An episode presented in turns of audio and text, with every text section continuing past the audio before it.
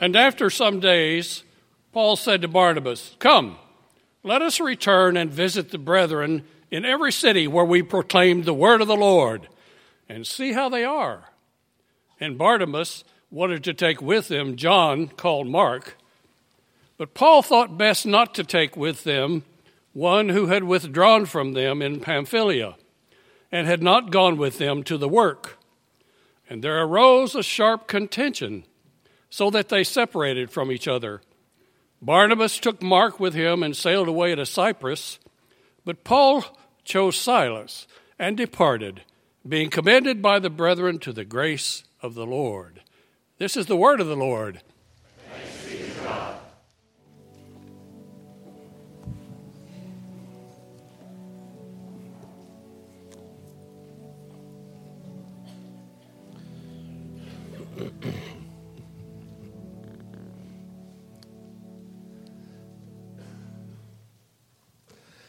One of my favorite authors is Arthur Gordon. He is a, quite an inspiration. When I was a young man, he's now in the kingdom of heaven, but I still love and remember his stories. There got a point in his life, he said, he was growing up in Georgia. He had finally grown up, his mom had gotten older, and she decided to move out of her home. It was the only home she had ever lived in. Beyond that, it was that home that had been in their family for 150 years. Now, you think about cleaning out your house after you've been there five or 10 years. What would it be like to start emptying out a house that you've had in the family for 150 years? Arthur knew it was an incredibly daunting task, but he was actually a little excited about it, thinking maybe as he climbed up in the attic and the basement and all these areas, trying to figure out what's important, what stays, what goes, Maybe he could find some things from back in the 50s and the 60s. He wasn't talking 1950 and 60, he was thinking 1850 and 60. Maybe he could find some Confederate stamps that'd be worth a lot. This was Georgia. Maybe he could find a signature from Button Gwinnett. Button Gwinnett was from Georgia, and he's the one who signed the Declaration of Independence. He didn't hardly sign anything else, so if you got his signature, it's worth thousands. Or he thought maybe as we dig through all these trunks, you know, there's got to be some gold coins left in here somewhere that somebody didn't know about. But after all the work, he really didn't find any of those kinds of treasures. But he did find another kind of treasure. He found a trunk and in that trunk, there were lots of old letters from his family back in the 1850s and 60s. It wasn't about current events. No, they're the kind of letters that you and I'd write. Letters about a husband or wife or your children, about a brother, about your, about your pet. I mean, those are what the letters were about, just like letters you and I'd write. But as Arthur began to read them, he noticed there was a difference. There was a difference in the tone. It just, it just felt different and sound different. He began to look a little closer, and then he realized what it was. There were statements like, You don't know how much your visit meant to each of us. When you left, I felt as if the sun had stopped shining. When was the last time you wrote somebody and said, When you left, I felt as if the sun had stopped shining? Or the courage with which you were facing your difficulties is an inspiration to us all. We haven't the slightest doubt that in the end you'll triumph over them all. Or, have I told you lately what a wonderful person you are? Never forget how much your friends and family love and admire you. When was the last time you wrote somebody and said, Have I told you lately what a wonderful person you are? No, Arthur said what I began to sense was there was such an affirmation, such an encouragement to one another that he said, Sometimes I feel like we're losing today. I thought about that and I, I think he's right. I think part of it is social media. You know, there's so many good things about social media, but It also allows you to say things about people without having to look them in the eye or be near them. You know, I'll sometimes read a Facebook post and you start reading what some strangers added on, and they are so mean and so cutting and so derogatory. I, just I just quit reading. You know, we can tweet and we can text, and it's easier to shoot zingers to other people and cut them down and call them out. You watch a TV show or a movie, we find humor in the way that we cut people down. We find humor in the way we make fun of them. You look at the news, it doesn't matter whether it's sports or politics, it's almost like we're looking for how somebody hasn't done it right, hasn't done it well. How did they stumble along the way? We're anxious to, to be so judgmental about them. I think it's because we live in this kind of an environment, it becomes harder and harder to step out and to risk, to dare greatly. Because you know that if you don't do it perfect, if you stumble, somebody's going to call you out. Somebody's going to criticize you. Somebody's really going to talk about you. And if we're not careful and we become afraid of what people think, well, we pull into ourselves and we fail to live fully, to dare greatly. We need encouragement. This morning, I'm going to bring to a conclusion our sermon series, Daring Greatly. And each week, we have been looking at this statement here by Teddy Roosevelt that's kind of inspired us to think about this sermon, this sermon series. And I read it to you again. It's not the critic who counts, not the man who points out how the strong man stumbles or where the doer of deeds could have done them better. No, the credit belongs to the man who's actually in the arena, whose face is marred by dust and sweat and blood, who strives valiantly, who errs, who comes short again and again. Because there is no effort without error and shortcoming but who does actively strive to do the deeds, who knows great enthusiasms, the great devotions, who spends himself in a worthy cause, who at the best knows in the end the triumph of high achievement, and who at the worst, if he fails, at least fails while daring greatly, so that his place shall never be with those cold and timid souls who neither know victory nor defeat. You and I don't want to be a cold and timid soul that neither knows victory nor defeat. Our faith calls us to dare greatly, to listen to Christ and to be willing to try, knowing there's going to be times we come up short. We don't do it perfectly, but we try. We try. And in the trying, you and I live a life of significance. As I came to the end of this series, I couldn't help but think about one of our Bible characters who I really believe is the man in the arena. Not a cold and timid soul who doesn't know victory or defeat, but was willing to get out there. And that's John Mark. We read a little bit about him as one passage this morning about John Mark. But John Mark is a story that covers many different places in the New Testament. And yet, uh, scholars have for years gone back and tried to piece together all these different things and see places in the New Testament that talks about John, John Mark, Mark, and figure out is that the same person?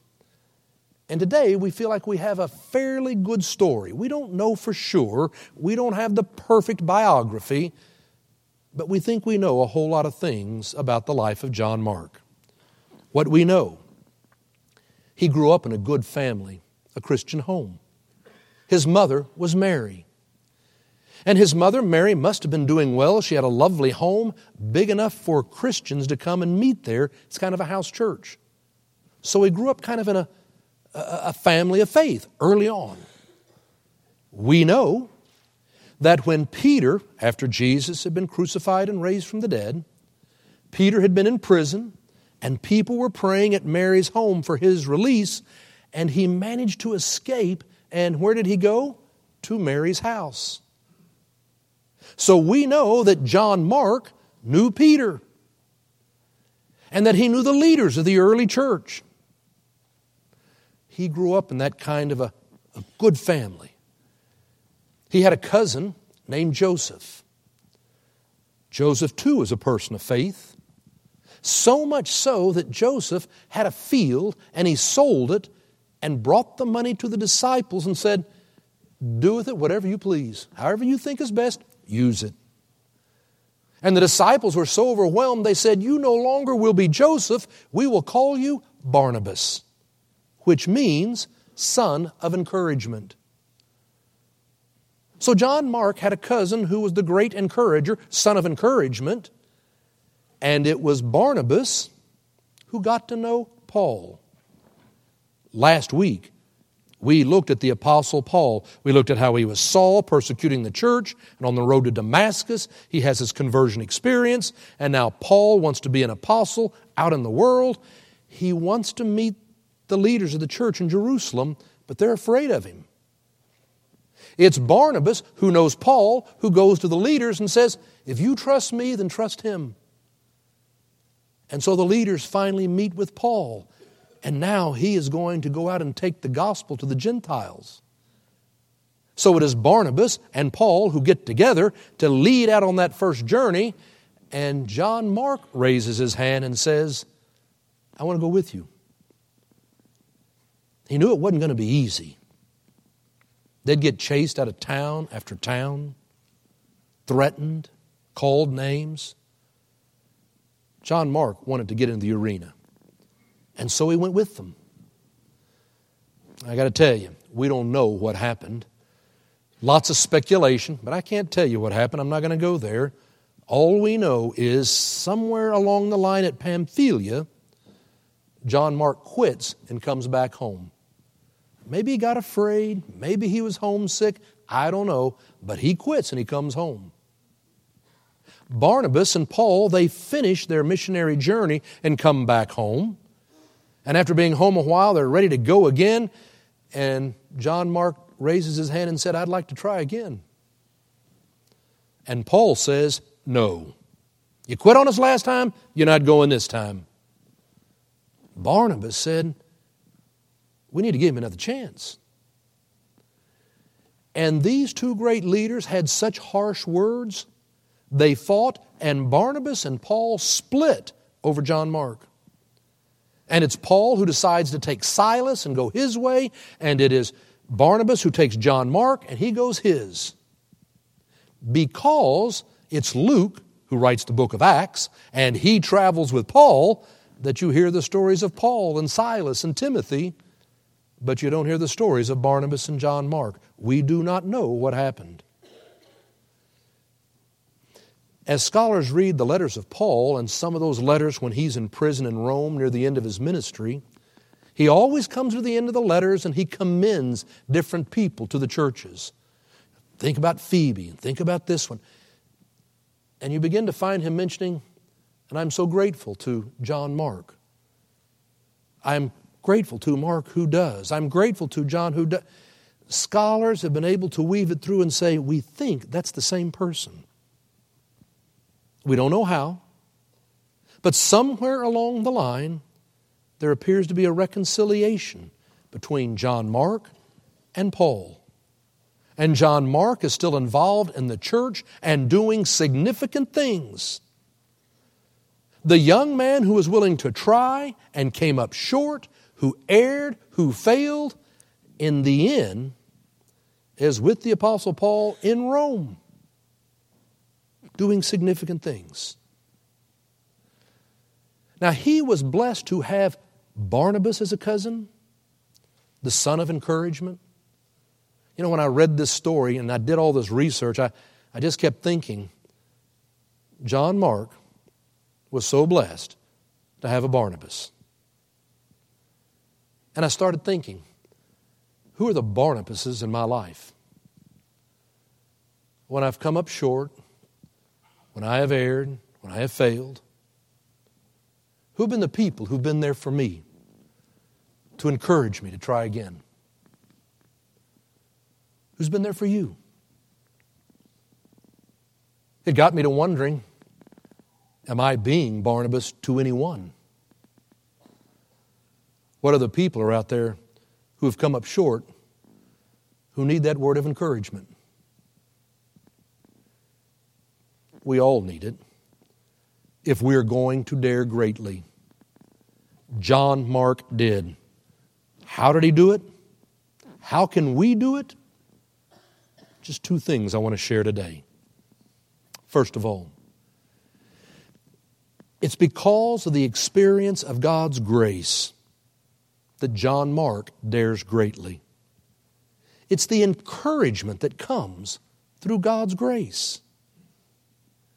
He was blessed to have Barnabas, but he had also been raised in a family of faith. From the earliest days in the church that talked about God's grace, when you have failed, you can be forgiven. You are not judged and thrown away.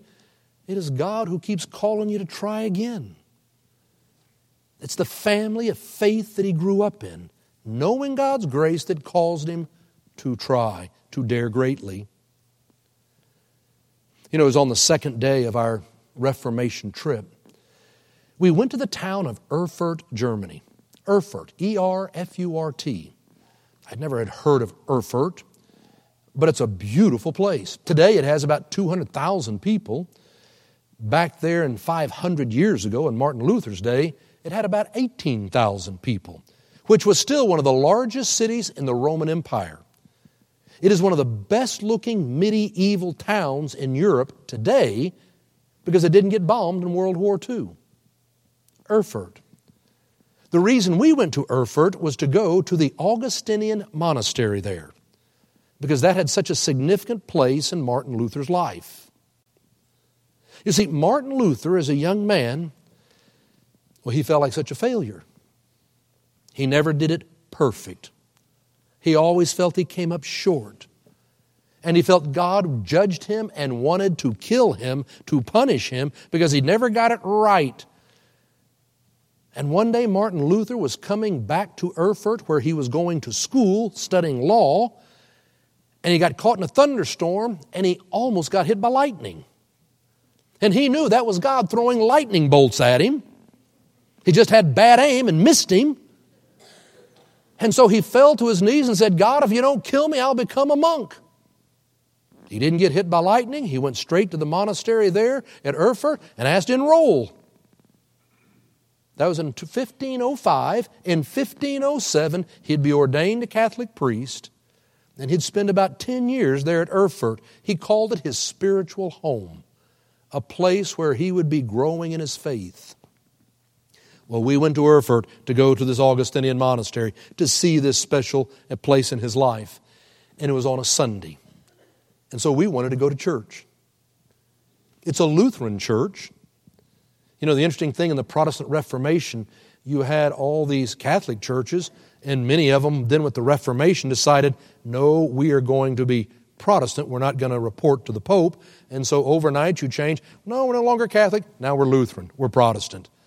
That's what happened there at Erfurt in 1525. It suddenly became a Lutheran church.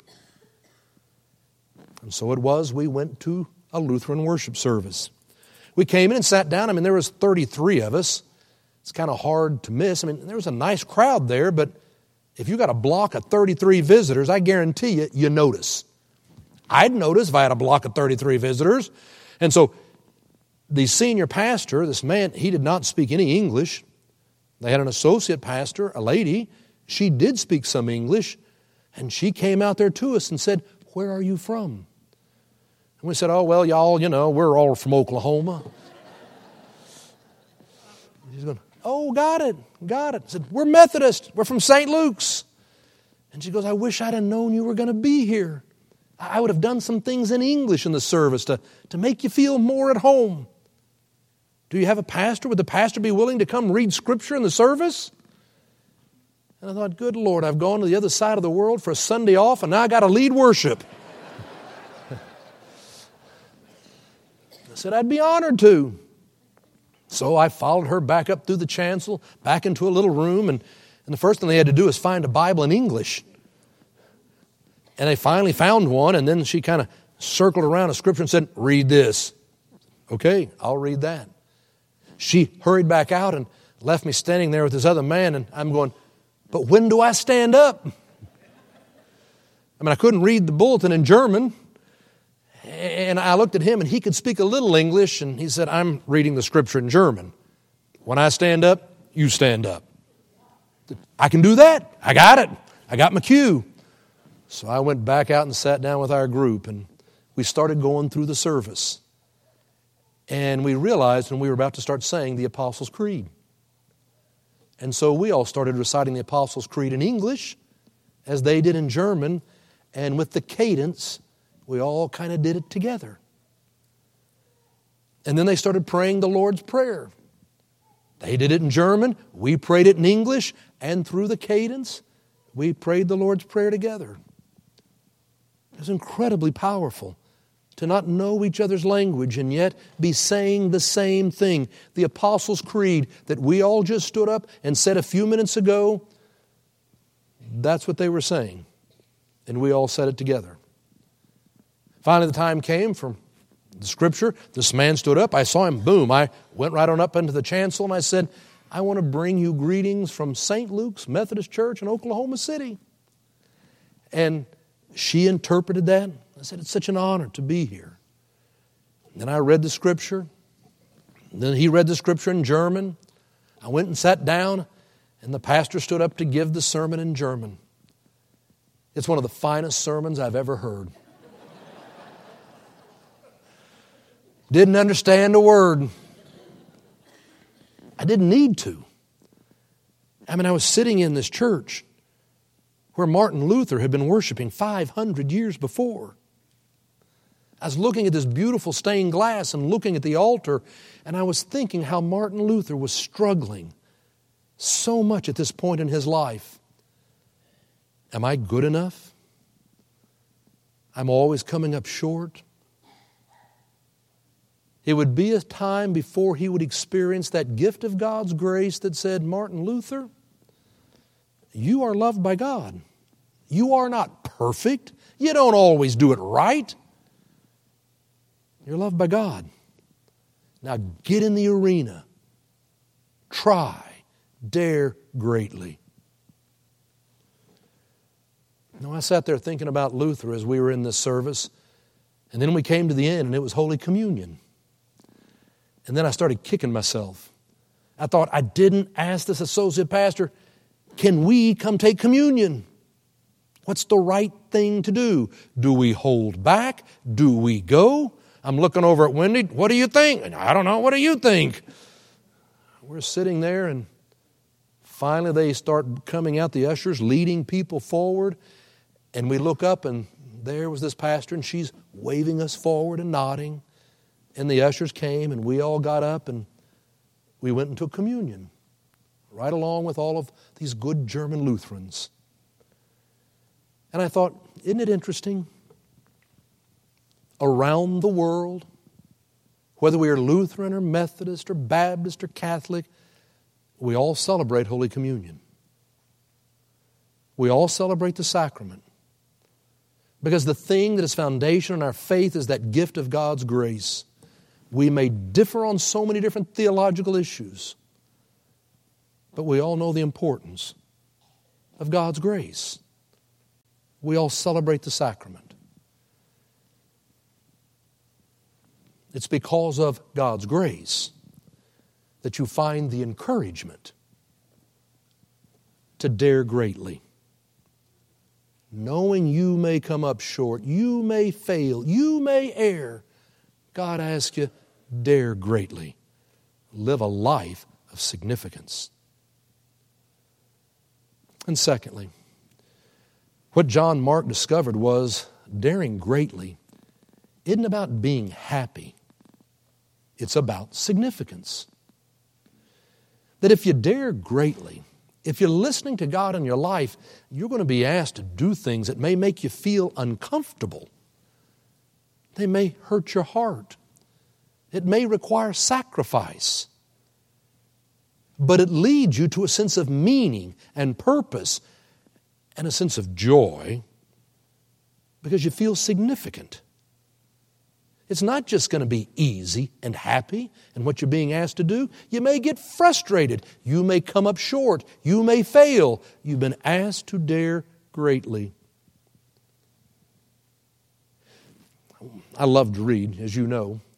And years ago, one of those I started reading that I enjoyed was Tom Clancy.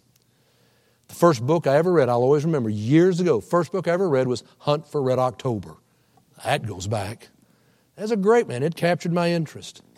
And so I, have read things about him, and I came across a story of Tom Clancy that he was telling about himself all the way back to 1990.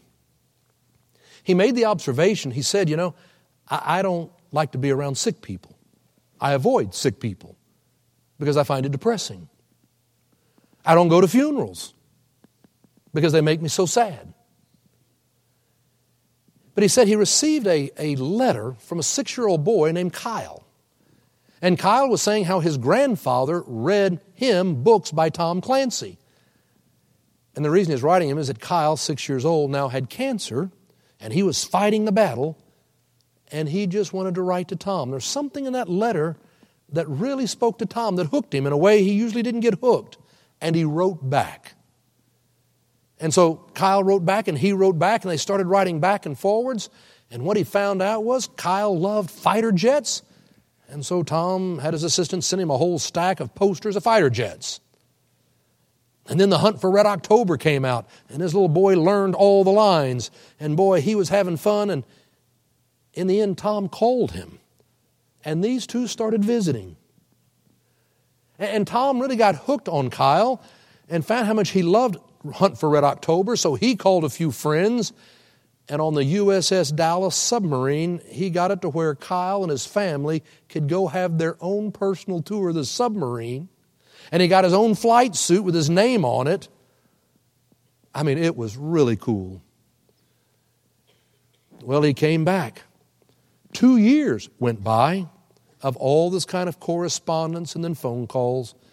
And then one day, Kyle got the word this is going to be terminal we're not going to beat it. Make a Wish Foundation stepped in, invited Kyle and his family to come to Disney World. And Kyle called Tom and said, Would you come too? He cleared his calendar and decided he would go. The parents were very gracious and for a couple of days stepped back so that he could, he could be with his hero, Tom Clancy. Tom pushed a wheelchair through Disney World. They went to the Magic Kingdom. They would go to Space Mountain. And Tom said, You know, I, I came to where I loved Kyle like he was my own son. It was a special time. And when he came back home, he didn't miss a day calling Kyle. They talked every single day. Kyle continued to go downhill. And one day he slipped into a coma and then he died. And Tom Clancy decided he was going to a funeral. He didn't always do that, he was going to a funeral. He flew in for the funeral and he said, just as I expected, I was a blubbering idiot. I cried and cried and cried. I hate having to cry like that, but it hurt so much. My heart was breaking. He went to the graveside, and again it was so sad, and he cried so much. And when he got through, he was leaving with a couple of the nurses who had been there, who had taken care of Kyle. And as they were leaving, one of the nurses said, So, how are you doing? And he said, I'm not doing well at all. This hurts too much. It's breaking my heart. I am not doing this again. And this nurse just stopped and she looked at him and said, but what about all the other sick children? What do you think Kyle would say? You know, you're nothing but a coward. And she turned and walked away. And Tom Clancy said, I stood there and thought about what she said, and she was right. I was a coward. I didn't want to hurt. I didn't want my heart to break. And he said, The strange thing is, I'd been feeling so good. It was special to reach out and care for Kyle.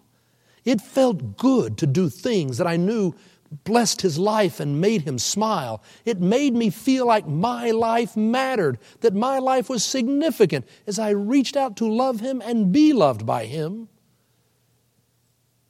And now, if I didn't want to do it again because it hurt too much, he said, I stood there and realized there were more children to love.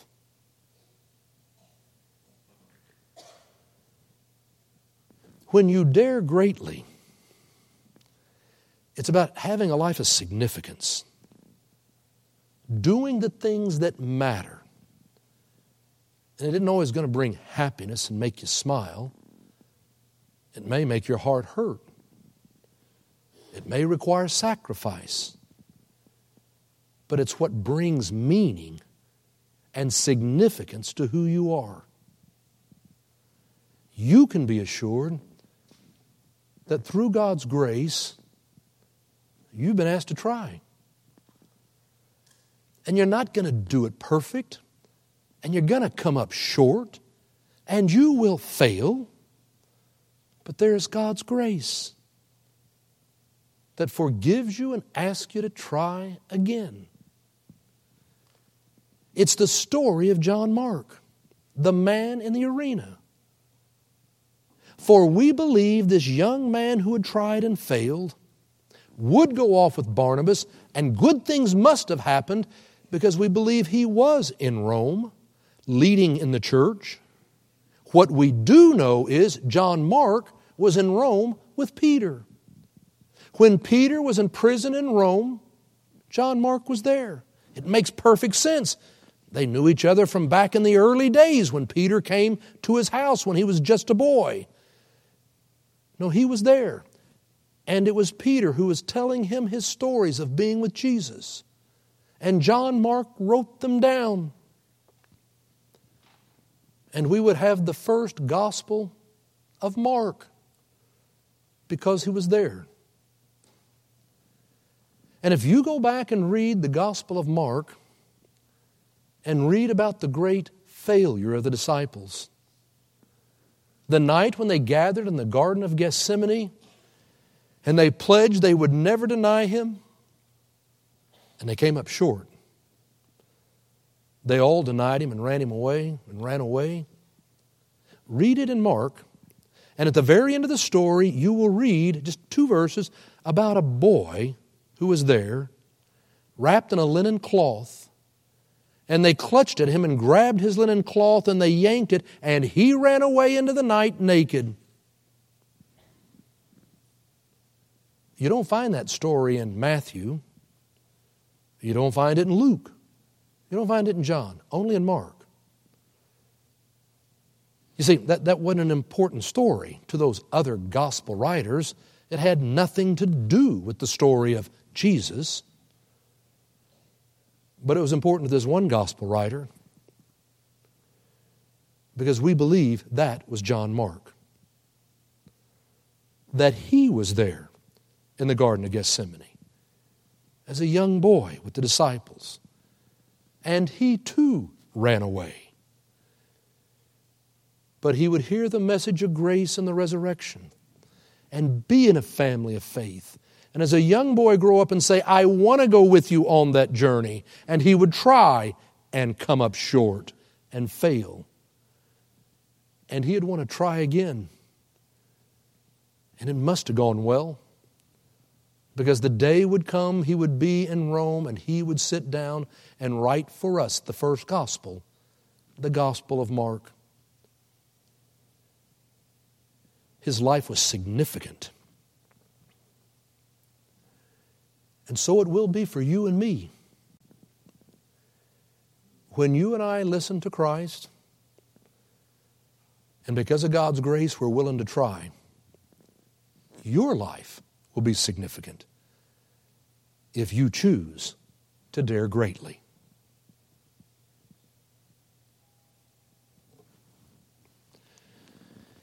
It's in the name of the Father, and the Son, and the Holy Spirit. Amen. Let each of us lift up our own silent prayer.